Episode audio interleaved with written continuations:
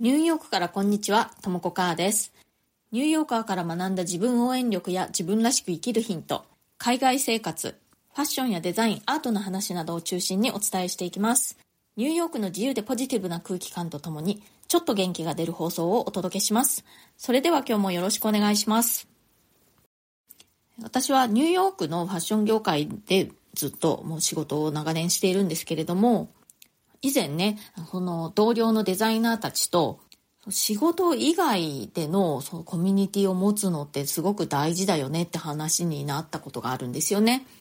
なぜかというと、ファッションデザイナーって自分の経験とか生活の全てを仕事の中に注ぎ込むみたいな形に結構なりやすいんですよね。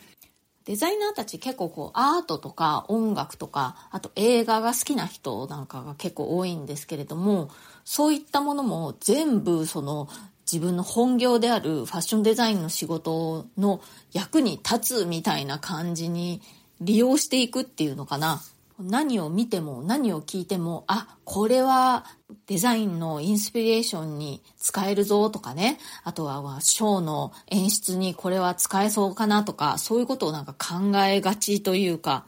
余暇とか趣味の活動も全てはその仕事につなげていくみたいなところが結構あるんですよね。で、まあそれはそれでいい面もあるとは思うんですけれども、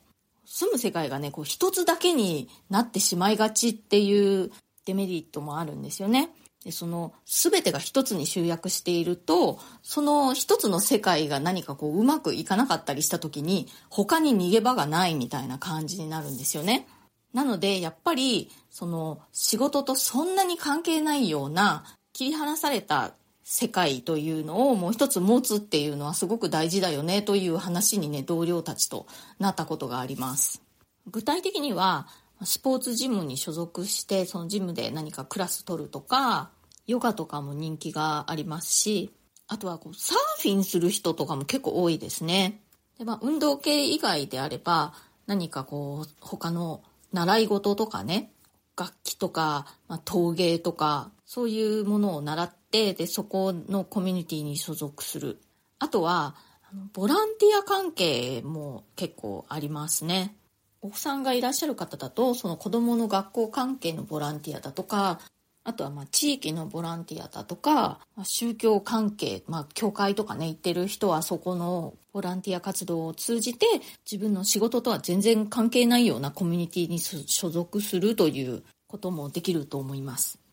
私の場合はですね、まあ、具体的には趣味で三味線をニューヨークでね習っていてでそこの先生の門下生が邦楽のアンサンブルみたいな感じでこうグループになってるんですね。それがまあ私にとってのもう一つの仕事以外のコミュニティという感じでそれは結構大きいですね。あとは私にとってはこの Voicy という場も一つのこう全く違うタイプのコミュニティとして存在しています。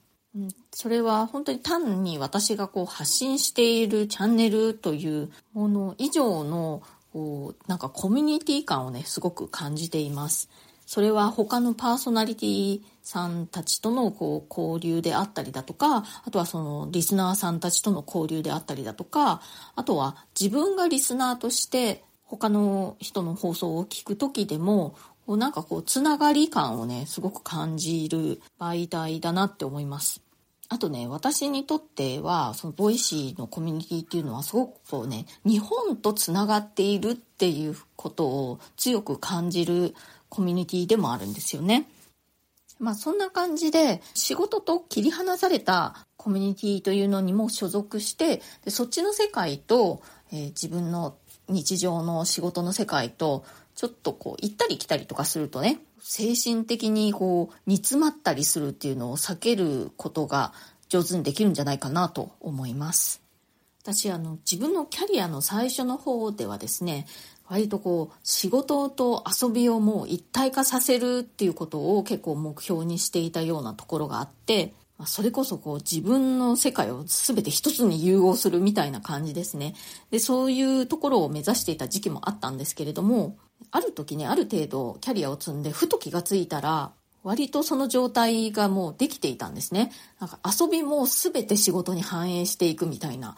でもそうなった時に、ちょっとそれ以外の場所も欲しいなみたいな気持ちになったんですよね。そうじゃないと本当にこうなんか区切りがないっていうかね、こうリフレッシュしない感じがして、それで趣味のね、習い事とかを始めたっていう感じなんですけれども、結果としてね、それは良かったなと思います。